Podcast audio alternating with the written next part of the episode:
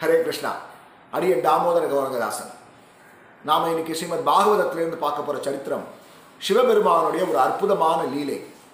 ஸ்ரீமத் பாகவதம்னா நாராயணரை பற்றியும் விஷ்ணுவை பற்றியும் கிருஷ்ணரை பற்றி தானே இருக்கும். இதுனா சிவபெருமானை பற்றி பேசுதுன்னு நீங்கள் நினைக்கலாம். ஆனால் அது உண்மை இல்லை. ஏன்னா ஸ்ரீமத் பாகவதம் என்பது பகவானை பற்றியும் பகவானுடைய உயர்ந்த பக்தர்களை பற்றியும் பாகவதர்களை பற்றியும் வைஷ்ணவர்களை பற்றியும் பேசுகிறது.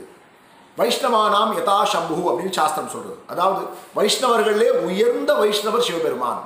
யார் ஒருத்தர் எந்த விதமான எதிர்பார்ப்பும் இல்லாமல் சிவபெருமானுக்கு தூய்மையான பக்தி பண்றாங்களோ அவங்களுக்கு தூய்மையான கிருஷ்ண பக்தியை சிவபெருமான் அருளுகிறார் அப்படின்னும் சாஸ்திரம் சொல்லுது. புராணங்கள் சொல்கிறது. ஸோ அந்த வகையில் அந்த உயர்ந்த வைஷ்ணவரான பகவானுக்கு இணையானவர். ஒரு பாலுக்கும் தயிருக்கும் வித்தியாசம் இல்லை. தயிருக்குள்ள பால் இருக்கு. அந்த மாதிரி பாலிலிருந்து வந்த அந்த தயிராக பகவானுடைய இன்னொரு அம்சமாக சிவபெருமான் இருக்கிறார். அவருடைய சரித்திரத்தை தான் இன்னைக்கு பார்க்க போகிறோம் சுவயம்புவ மனு சத்ரூபா அவங்களுக்கு ஐந்து குழந்தைகள் பிறந்தது. இரண்டு ஆண் குழந்தைகள் மூன்று பெண் குழந்தைகள். ஆண் குழந்தைகள் முதலில் பிரியவர்த்தன் அப்- அடுத்தது உத்தானபாதன் துருவ மகாராஜருடைய தந்தைன்னு பார்த்தோம். அதுக்கு அடுத்ததாக அவருக்கு பிறந்தது ஆகுதி தேவகுத்தி பிரசூத்தின் மூணு பெண்கள். அதில் முதலாவதான ஆகுதியை ருச்சி என்ற முனிவருக்கு திருமணம் செய்து கொடுத்தார் சுவாமி மனு. அந்த அவருக்கு பிறக்கக்கூடிய முதல் குழந்தையை தனக்கு தந்துவிட வேண்டும் என்று ஒரு கட்டளை விதித்தார். அதே மாதிரி யக்யன் என்ற ஒரு குழந்தை பிறந்தது. அது பகவானுடைய ஒரு அம்சம். அதனால தான் அதை கேட்டார். அந்த குழந்தை அவருக்கு கொடுக்கப்பட்டது. அடுத்து ஒரு மகாலட்சுமியின் அம்சமான ஒரு பெண் பெண் பிறந்தது. பிற்காலத்தில் யக்யனும் அந்த மகாலட்சுமி தாயார் மூலமாக பல சந்ததிகள் வந்ததாக சரித்திரம் இருக்கிறது. அதுக்கு அடுத்ததாக தேவஹூத்தி அந்த தேவஹூத்தியை தான் பிரம்மாவுடைய நிழலிலிருந்து வந்தவர் கரதம முனி அந்த கரதம முனிக்கு இரண்டாவது மகளான தேவகுத்தியை பிரம்மா திருமணம் செய்து வைக்க சொன்னார். அதனால கர்தம திருமணம் செய்து கொண்டார். அதனால வந்து அவருக்கு பகவான் கபிலர் பிறந்தாங்க. அந்த பகவான் கபிலர் பிறக்கிறதுக்கு முன்னாடி ஒன்பது பெண் குழந்தைகள் பிறந்தாங்கன்னு நம்ம சரித்திரத்தை பார்த்தோம் இப்போ சுவாமிபவனுடைய மூணாவது மூன்றாவது மகள் பிரசூதி. அந்த பிரசூதிக்கு பிரம்மாவுடைய கட்ட விரலில் வந்தவரான தக்ஷன். அந்த தக்ஷனுக்கு திருமணம் செய்து கொடுத்தார். இதுக்கு முன்னாடி கர்தமமுனியும் தனக்கு பிறந்த ஒன்பது மகளில் ஒரு பெண்ணை வந்து தக்ஷனுக்கு திருமணம் செய்து கொடுத்ததா நம்ம ஏற்கனவே அந்த சரித்திரத்தில் பார்த்தோம். ஏன்னா தக்ஷன் தான் பிரஜாபதிகளுக்கு தலைவர். ஏன்னா நிறைய பிரஜைகளை அவர் தான் உருவாக்குனார். ஒரு பத்து பிரஜாபதிகளை உருவாக்குனாங்க. அதில் நாலு நாரதர் திருமணம் செய்து கொள்ள மாட்டேன்னு சொல்லி போயிட்டாரு. மற்றவங்கெல்லாம் பிரஜைகளை உருவாக்குனாங்க. இருந்தாலும் தக்ஷன் தான் நிறைய பிரஜைகளை உருவாக்குனார். நிறைய பெண்களை ஈன்றெடுத்தார். அப்படி அவருக்கு பிறந்த ஒரு பெண்ணு தான் திதி. அந்த தித்தி தான் கஷ்யப்ப முனிவரோட அந்த சந்தியா வேலையில் சேர்ந்ததுனால அவங்களுக்கு இரண்யாக்ஷன் இரண்ய கஷ்யப்புன்னு ஒரு அசுரன் பிறந்ததாகவும் பிரகலாதன் அவன் அந்த இரண்யகசிப்புக்கு பிறந்ததாகவும் நரசிம்ம சரித்திரமும் பார்த்தோம் அதே தக்ஷனுக்கு பதினாறாவது பெண் குழந்தையாக பிறப்பவள் தான் சதி. அந்த சதி சிவபெருமானை விரும்பிய காரணத்தினால் சிவபெருமானுக்கு திருமணம் செய்து கொடுத்தார். ஸோ இந்த வகையில் சிவபெருமானுக்கு மாமனார் தக்ஷன் மகள் பதினாறாவது மகள் சதி தேவி. அந்த சதி தான் சிவபெருமானுடைய இடது பாகத்தில் தன்னுடைய பா ஒரு பாகத்தை சிவபெருமான் கொடுத்துருக்கிறார். ஸோ இப்போ அந்த தக்ஷன் பிரஜாபதியுடைய தலைவரான தக்ஷன் ஒரு மிகப்பெரிய யாகத்தை செய்கிறார் அந்த யாகத்துக்கு பிரம்மா சிவனிலிருந்து எல்லா ரிஷிகளும் தேவர்களும் முனிவர்களும் எல் எல்லோரும் வந்திருக்காங்க. அந்த யாக மண்டபத்துக்குள்ள தக்ஷன் உள்ள நுழையும் பொழுது எல்லா பிராமணர்களும் ரிஷிகளும் முனிவர்கள் எல்லாரும் எழுந்து அவருக்கு மரியாதை செலுத்துகிறார்கள். ஒரு உடம்புலேருந்து ஒரு தேஜஸார பயங்கர பிரகாசத்தோட உள்ள நுழைகிறார் தக்ஷன். ஏன்னா அவருக்கு அவ்வளோ செல்வ செழிப்புகள் இருக்குது அப்போ சிவபெருமானும் பிரம்மா மட்டும் எழுந்துக்கல. ஏன்னா அவங்களோட நிலை உயர்ந்த நிலை. இப்போ நேராக அவர் பிரம்மா கிட்ட வந்து தன்னுடைய வணக்கங்களையும் மரியாதையும் தெரிவிக்கிறார். தெரிவிச்சுட்டு அவர் போய் தன்னுடைய ஆசனத்தில் உட்கார்றார். சிவபெருமான் உள்ள வரும்போது எழுந்துக்கலன்ற கோவம் அவர் மனசில் இருக்கு. அப்போ அவர் சொல்றார் தன்னை உயர்ந்தவனா காமிச்சுக்கிட்டு பல தவறான குணங்களை நிறைய பேர் வச்சிருக்காங்க. நான் வந்து கோபத்தாலேயோ இல்லை பொறாமையாலேயோ இதை பேசலை உண்மையை பேசுகிறேன் உதாரணத்துக்கு தோ சிவபெருமான். அவர் வந்து என்னுடைய மகளை திருமணம் செய்து கொண்ட காரணத்தினால என்னை விட கீழானவர் ஆயிட்டார். எனக்கு மரியாதை கொடுக்க வேண்டியது அவருடைய கடமை. இருந்தாலும் கொஞ்சம் கூட வெக்கமே இல்லாமல் நான் உள்ளே வரும்போது எனக்கு அவர் மரியாதையே கொடுக்கல. இன்னொன்று என்னுடைய மகள் மிகவும் அழகானவள்.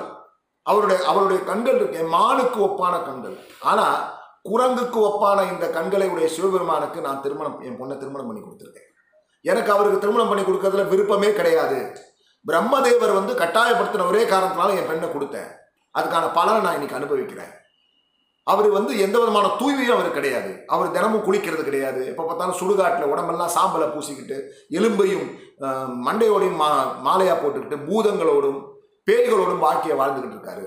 அசுரர்களுக்கெல்லாம் அவர் வந்து ஒரு அடைக்கலமாக இருக்காரு. அதனால தான் அறியாமை குணமான தமோ குணத்துக்கு அதிபதியாக அவர் இருக்காரு. இந்த யாகத்தில் எல்லா தேவர்களுக்கும் அந்த ஆவிர்வாகத்துடைய பங்கு போகிற மாதிரி சிவபெருமானுக்கும் போது இன்னையிலேருந்து அந்த பங்கு போகாது.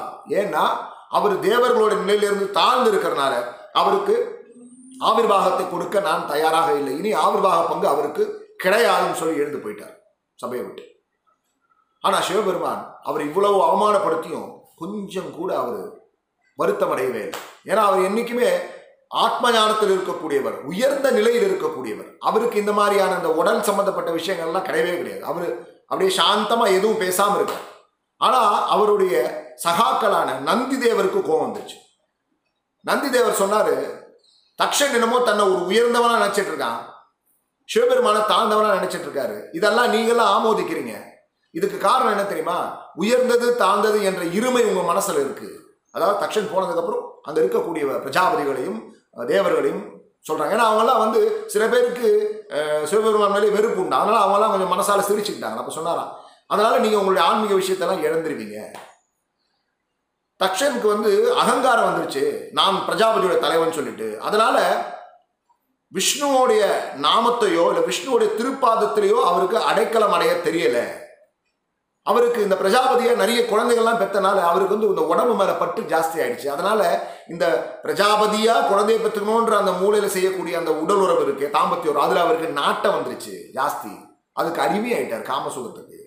அதனால ஒரு தாழ்ந்த உயிரினமான ஒரு ஒரு ஆடோடைய தலை அவருக்கு கொடுக்கப்படும்.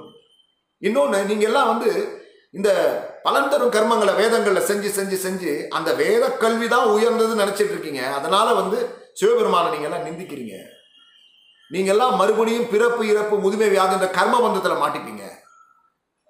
என்ன சாப்பிடணும் என்ன சாப்பிடக்கூடாதுன்னு கூட தெரியாத நிலைமைக்கு நீங்கள் தள்ளப்படுவீர்கள். உடல் தான் உங்களுக்கு முக்கியம் நினைக்கிறதுனால அந்த உடலை நீங்கள் மெயின்டைன் பண்ணுறதுக்காக அந்த உடலை வந்து பராமரிக்கிறதுக்காக ஒவ்வொரு வீதிக்கு வீதி வீதியாக போய் ஒவ்வொரு கதவையும் தட்டி பிச்சை எடுப்பீர்கள் உங்களுடைய உடலை பராமரிப்பதற்காக ஒரு பெரிய சாபத்தை கொடுத்தார் உடனே பிருகுவுக்கு கோபம் வந்துருச்சு. பிரஜாபதியில் அவர் அவர் ஒரு முக்கியமான பிரஜாபதி. பிருகு பிருகுமுனி ரொம்ப பவர்ஃபுல் முனி. ஸோ பிருகுவுக்கு கோபம் வந்து சிவபெருமானுடைய அடியாரனை பற்றி சொன்னாராம் சிவபெருமானை யாரெல்லாம் வழிபடுறாங்களோ அவெல்லாம் நாத்திகவாதியாக போயிடுவான். ஏன்னா வேத விஷயங்கள் எல்லாம் கடைபிடிக்கிறது கிடையாது. யார் சிவபெருமான இமிட்டேட் பண்ணுறாங்களோ அவரை மாதிரியே ஒரு ஒரு ஒரு என்ன சொல்ற போலித்தனமாக நிழல் பண்ணுறாங்களோ அவெல்லாம் மதுபானத்தை குடிப்பான் மாமிசத்தை உண்ணுவான் இன்னும் பலவிதமான தவறான காரியங்களை செய்வான்றார்.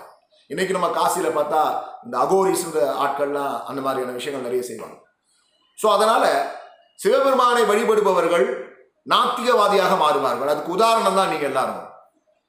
வருணாசிரம தர்மம்ன்றது பகவான் பகவானே வச்சு கொடுத்தது.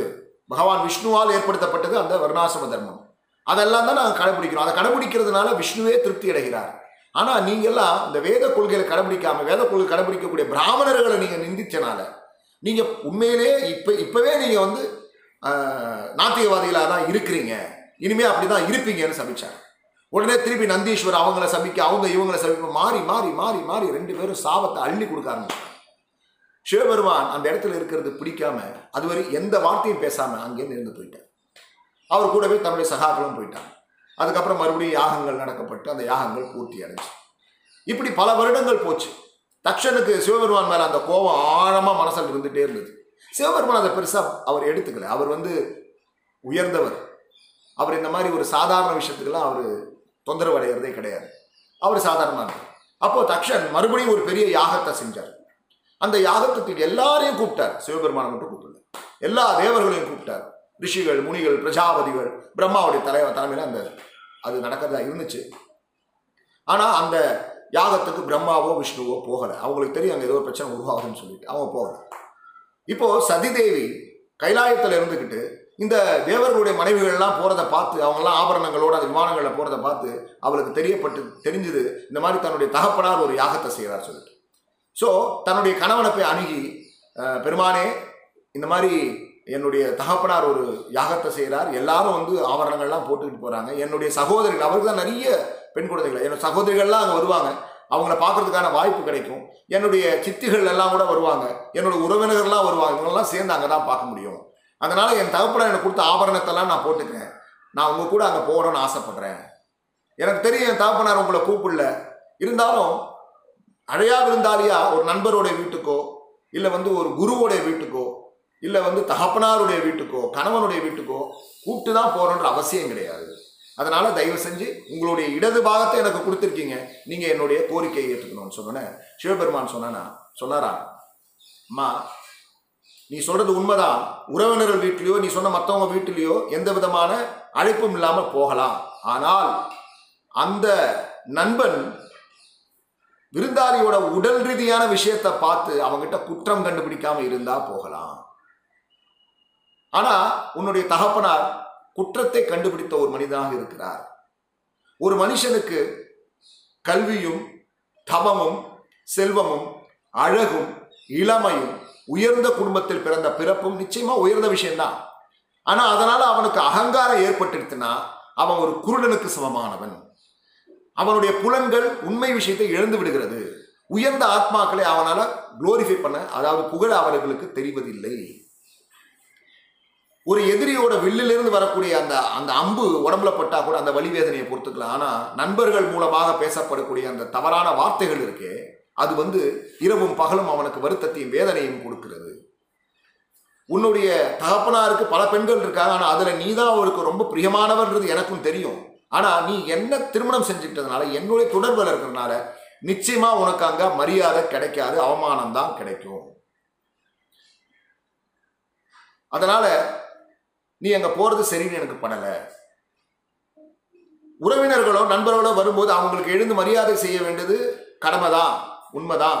ஆனா தன்னை உணர்ந்தவர்கள் எப்பவுமே நான் வந்து எப்பவுமே என் ஹிருதயத்தில் இருக்கக்கூடிய பரமாத்மாவை நான் தரிசனம் பண்ணிக்கிட்டு இருக்கேன். அப்போ நான் அந்த பரமாத்மாவுக்கு தான் மரியாதை வணக்கத்தும் குறிப்பினே தவிர நான் இந்த உடம்பு நினைச்சிட்டு இருக்கக்கூடிய ஒரு மனிதனுக்கு அல்ல. இந்த உடம்பு நினைச்சிட்டு இருக்கவங்க எல்லாம் வந்து எப்பவுமே கவலைகளில் துன்பத்திலையும் ஆட்பட்டு உடலாலும் மனசாலையும் கவலைப்படுறான். அவன் இந்த தன்னுணர்வு பெற்ற ஆத்மாக்கள் ஆனந்தமாக இருக்கிறத பார்த்தாலும் பொறாமப்படுறான். எப்படி ஒரு அசுரன் பகவான் மேலே பொறாமப்படுறானோ அந்த மாதிரி இந்த இந்த உலகாயதவாதிகள் தன்னுணர்வு பெற்ற ஆத்மாக்கள் மேலே பொறாமப்படுகிறார்கள். அதனால் சதிதேவி எந்த விதமான குற்றங்களையும் நான் இழக்கவில்லை. நான் எப்பவுமே கிருஷ்ண உணர்வில் இருக்கேன். பகவான் வாசுதேவர் எப்பவுமே மனசில் நினச்சிட்டு இருக்கேன். அதனால என்னுடைய உணர்வு சுத்தமாக இருக்குது தூய்மையாக இருக்குது அந்த மாதிரி ஒரு சுத்தமான உணர்வுல தான் பகவான் வாசுதேவர் தன்னை முழுமையாக வெளிப்படுத்துகிறார். அதை தரிசனம் பண்ணிட்டு இருக்கேன் நான். நான் எந்த விதமான குற்றமும் இழைக்காத காரணம் இ- இழைக்காத போதும் உன்னுடைய கணவரும் அந்த க- உன்னுடைய தகப்பனாரும் தக்ஷனும் அந்த தக்ஷனை பின்பற்றக்கூடியவர்களும் என்னை அவமானப்படுத்திய காரணத்தினால் இந்த உடம்பு உனக்கு தந்ததே உன்னுடைய தந்தையாக இருந்தாலும் நீ அங்கே போகக்கூடாது. இந்த வார்த்தையை மீறி நீ போனனா கஷ்டத்தை தான் அனுபவிப்ப துன்பத்தை தான் அவ- அனுபவி அவம அவ- அவமானத்தை தான் நீ பெறுவ. உன்னை மாதிரி மதிக்கக்கூடியவர்களுக்கு இந்த அவமானம் என்பது மிகவும் ஒரு மரணத்துக்கு சமானம் சொல்லி போகாதுன்னு சொன்னார் ஆனால் சதிதேவியால் அந்த மனசு ஊஞ்சல் மாதிரி அப்பா பக்கம் கணவர் பக்கம் எந்த பக்கம் போகிறதுனே புரியல. பெண்மை பெண்கள் பொதுவாகவே இலகிய மனது உள்ளவர்னால தந்தையை விட்டு கொடுக்க முடியல. அவங்க கணவனை விட்டுட்டு தந்தையோட இடத்துக்கு புறப்பட ஆரம்பிச்சிட்டாங்க. இதை பார்த்த பகவானுடைய சகாக்கள் எல்லாரும் மணிமான் இன்னும் இதர யக்ஷர்கள் இவங்கெல்லாம் சதிதேவி கிட்ட போய் நீங்கள் நடந்து போகக்கூடாது. தயவு செஞ்சு இந்த காலையில் ஏறிக்கோங்கன்னு அவங்களுடைய காலை வாகனத்தில் உட்கார வச்சு நல்ல ஆன்மீக வாத்தியங்கள்லாம் வாசித்து ஒரு ஊர்வலம் மாதிரி கூட்டிகிட்டு போனாங்க அப்போ அந்த யாகசாலைக்குள்ள அந்த சதிதேவி உள்ளே போன உடனே அந்த பிராமணர்கள் மற்றவங்க எல்லாம் தக்ஷனுக்கு சதிதேவி வர்றது பிடிக்காதனால அவங்களும் மரியாதை கொடுக்கல. பட் அதை பற்றி அவங்க கவலைப்படலை. அவருடைய தாயான பிரசூதியும் தன்னுடைய சகோதரிகளும் சதியை பார்த்த உடனே கண்ணீர் மல்க ஓடி வந்து கட்டி பிடிச்சிக்கிட்டாங்க. மரியாதை கொடுத்து வரவேற்றுட்டாங்க ஒரு இடத்துல உட்கார சொன்னாங்க. தக்ஷன் உட்கார்ந்தார் அவர் பேசவே இல்லை அவரு அவரை வரவேற்கவே இல்லை. அதை கூட அவங்க பெருசா எடுத்துக்கல. அப்படி உட்கார போற நேரத்துல அந்த யாகங்களில் அவிர்பாவங்களை பார்த்தாங்க. அங்க எல்லா தேவர்களுக்கும் அவிர்வாகங்கள் இருந்தது. சிவபெருமானுக்கு இல்ல. சுவாகா நமசிவாயா அப்படின்னு சிவபெருமானுக்கு கொடுக்க வேண்டிய அந்த அவிர்வாகங்கள் அங்க இல்லாதனால அவங்க மனசுல கோபம் வந்துச்சு. அவங்க தன்னுடைய எல்லாரையும் கண்டிச்சாங்க முக்கியமாக தன்னுடைய தகப்பனாரை கண்டிச்சாங்க நீ வந்து எப்பவுமே இன்னொருத்தன்கிட்ட குற்றத்தை கண்டுபிடிக்கிற. என்னுடைய கணவருக்கு விரோதி எதிரிகளே கிடையாது. அவருக்கு இருக்கக்கூடிய ஒரே எதிரி நீ தான் ஏன்னா உனக்கு அவர் மேலே பொறாமை இருக்கு. நீ குற்றத்தை தான் கண்டுபிடிப்பாரு என்னோட கணவர் இன்னொருத்தருடைய நல்ல குணங்களை மட்டும்தான் அவர் பார்த்து அவங்கள எப்பயுமே புகழ்வார். உன்ன மாதிரி உடல் நினைச்சக்கூடிய ஆத்மா அந்த மகாத்மாக்களை என்றைக்குமே வந்து அவங்களுடைய சுபாவத்தை புரிஞ்சுக்கிறதே கிடையாது. நீ என்னைக்குமே இந்த நான் தான் இந்த உடல் நினைச்சு உயர்ந்தவரான அவர் தூய்மையானவர். ஆனா நீ அவரை என்ன நினைக்கிற? அவர் வந்து வேதத்துக்கு உட்படாதவர் அவர் வந்து உடம்பெல்லாம் இதை பூசிட்டுறவர் இப்படிலாம் நீ நினைக்கிற. அவர் வந்து தூய்மையற்றவர் நீ நினைக்கிற. ஆனா அவர் தூய்மையானவராக இருக்கிற ஒரு காரணத்தினால தான் சுடுகாட்டுல பேய்களோடு இருக்கிற இருந்தாலும் கூட அவர் தூய்மையாக இருக்கிற காரணத்தினால தான் அவருடைய பாதத்தில் இருக்கக்கூடிய மலர்களை பிரம்மா தன்னுடைய தலையில போட்டுக்கணும்னு ஆசைப்படுறாரு. பாவங்கள் செய்கிற எத்தனையோ சாதாரண ஆத்மாக்கள் அவர்கிட்ட பிரார்த்தனை பண்ணும்போது அவங்களுக்கு தேவையான அந்த உலக விஷயங்களை அவர் கொடுக்கிறார். தன்னை உணர வேண்டும் என்று ஒரு ஆத்மா எதிர்பார்க்கும் போது அந்த உணர்வையும் அந்த ஆத்ம ஞானத்தையும் அவர் கொடுக்கிறார். இப்படி எல்லாருக்கும் நண்பராக அவர் இருக்கார். ஆனா நீ அவரை விரோதியா பார்க்கிற? வேதத்துக்கு நீ இந்த வேதத்துல வந்து அவருக்கு அபிர்வாகங்கள் கொடுக்கல. ஆனா அந்த வேதத்துக்கு அப்பாற்பட்டவர் அவர். அவர் எந்த வேத கோட்பாடுகளுக்கோ ஒழுங்கு கடமைகளுக்கோ உட்பட்டவர் அல்ல. ஒரு உயர்ந்த மகாத்மாவை பற்றியும் ஈஸ்வரனை பற்றியும் எங்கே ஒரு நிந்தி நிந்தனை ஏற்படுகிறதோ எங்கே தவறாக பேசப்படுகிறார்களோ அந்த இடத்துல அங்கே இருக்கக்கூடியவன் தன் காதுகளை பொத்தி கொண்டு அங்கிருந்து வெளியேறி விட வேண்டும்.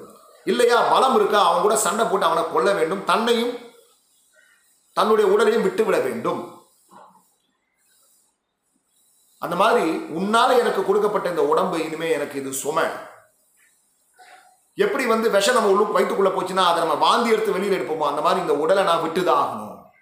சிவபெருமான் என்ன சில நேரத்தில் தாட்சாயினின்னு கூப்பிடுவார். ஏன்னா தட்சிணான உனக்கு நான் மகளாக பிறந்தனால. ஆனால் அந்த பெயர் தாட்சாயினி என்ற பெயர் எனக்கு இன்பத்தை கொடுக்காது வருத்தத்தையே கொடுக்கும். ஆகையினால இந்த மாதிரி ஒரு உடல் உடல் எனக்கு கொடுக்கப்பட்ட இந்த உடல் இனி எனக்கு வேண்டாம். இந்த உடலை நானே அழித்துக் கொள்கிறேன் அப்படின்னு அவங்க ஸ்நானம் பண்ணி காவி உடை அணிந்து யோக நிலையில உட்கார்ந்து இந்த புருவ மத்தியில் தன்னுடைய பார்வையை கொண்டு வந்து நிறுத்தி சிவபெருமான மனதில் தியானிச்சு வாயுதேவனை தியானித்து ஒரு பெரிய தீப்பிழம்பை உருவாக்கி தன்னை எரிச்சிட்டான். இந்த உடம்பை விட்டுட்டான். உடனே பகவான் பகவானுடைய அந்த சிவபெருமானுடைய கூட வந்த அவருடைய சகாக்களுக்கெல்லாம் கோபம் வந்து அந்த மணிமான் இவங்கெல்லாம் வந்து உடனே போர் புரிய ஆரம்பிச்சாங்க. கையில் இருக்கிற எல்லா ஆயுதங்களை எடுத்து அங்கே இருக்கக்கூடிய தக்ஷண கொல்லணும்னு நினைச்சாங்க. அப்போ பிரஜாபதி உடனே எஜுர்வேதத்தை சொல்லி யாகத்திலேருந்து ரிபுக்கள் என சொல்லக்கூடிய தேவர்களை கொண்டு வந்தார். அந்த தேவர்கள்லாம் பயங்கரமான பலம் பலசாலிகள். அவங்க எல்லாரும் வெளியில பயங்கரமான அந்த தீப்பொறியோட வந்த உடனே இந்த மணிமான் யக்ஷர்கள் இன்னும் நந்தீஸ்வரன் சிவனுடைய எல்லா சகாக்களும் பயந்து அங்கேருந்து ஓடிட்டாங்க. நாரதர் மூலமா சதிதேவி தன் உயிரை விட்டுட்டான்ற விஷயம் சிவபெருமானுக்கு தெரிஞ்சது. தன்னுடைய சகாக்களை அவமானப்படுத்தி பயமுறுத்தி ஓட வச்சுட்டான்ற விஷயம் சிவபெருமானுக்கு தெரிஞ்சது. இதுவரைக்கும் அமைதியாக இருந்த சிவபெருமான் கோபமடைந்தார். உண்மையான ருத்ரனாக மாறினார். என்ன செஞ்சாரோ அதுக்கப்புறம் என்ன நடந்ததுன்றதை நம்ம அடுத்த வீடியோவில் பார்க்கலாம். ஹரே கிருஷ்ணா.